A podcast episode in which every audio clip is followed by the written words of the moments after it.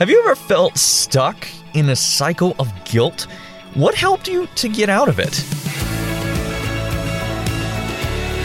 Hey there, Andrew here, and this is Unlocked, your daily key to open up your heart to God. Guilt. It just sounds mean, doesn't it? Like the prosecuting attorney in some legal drama shaking his finger at the accused. And guilt can sometimes do exactly that in our lives, dragging us back on the witness stand when we've already been forgiven. That's what we're going to be discussing further here today in our devotion that was written by Marta Lisa Fisher and is called Throw Off the Chains of Guilt. When I was a freshman in high school, I messed up. I lied and misused my parents' trust, and I got caught. The broken relationship with my parents, as well as losing my privileges, hurt, and I beat myself up about it for a long time. I had sleepless nights and fits of sobbing because I couldn't believe how stupid I'd been and how bad I was. I couldn't forgive myself. Even though Jesus had forgiven my guilt, I still felt so guilty. It was a constant burden. Satan was trying to use my shame to make me doubt Jesus' forgiveness and lose my way. In time, though, I realized something incredible. I didn't have to carry that burden. Because of God's faithfulness, goodness, and mercy, I could give my shame to Him over and over again, as many times as it took before I could let go.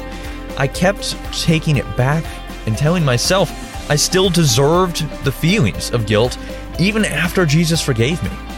But through the struggle, Jesus was patient with me, and I eventually gave my shame over this incident to Him for good.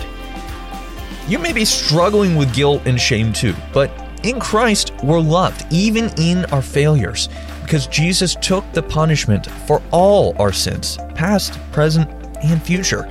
If we trust in Him, we're no longer declared guilty. He's already declared us innocent permanently. When we sin, the feelings of guilt drive us to Jesus, who understands our struggles and offers us boundless grace every time we fall. He forgives our sins, He picks us up, He smothers us in His mercy and love, and He bears our burdens so we don't have to. And one day, He will return to destroy sin, guilt, and shame forever. And we will live in perfect relationship with Him. If your faith is in Christ, everything you've ever done or ever will do has already been forgiven.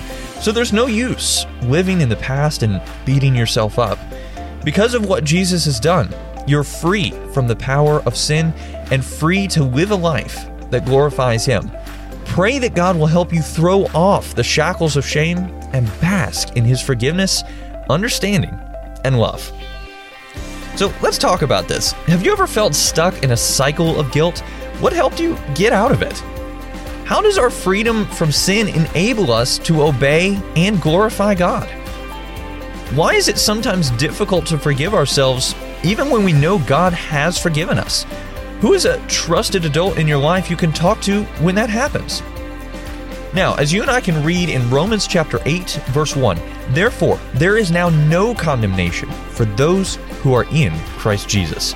Now, I'd encourage you to read Psalm 103, 8 through 12, Micah 7, 18 and 19, and Romans chapter 8, verses 1 through 4 to help keep God's Word alive in your life. Unlocked is a service of Keys for Kids Ministries. Have you checked out our Instagram page lately? We would love to connect with you. Just search for at Unlocked Devo. Until next time, I'm Andrew encouraging you to live life unlocked, opening the door to God in your life.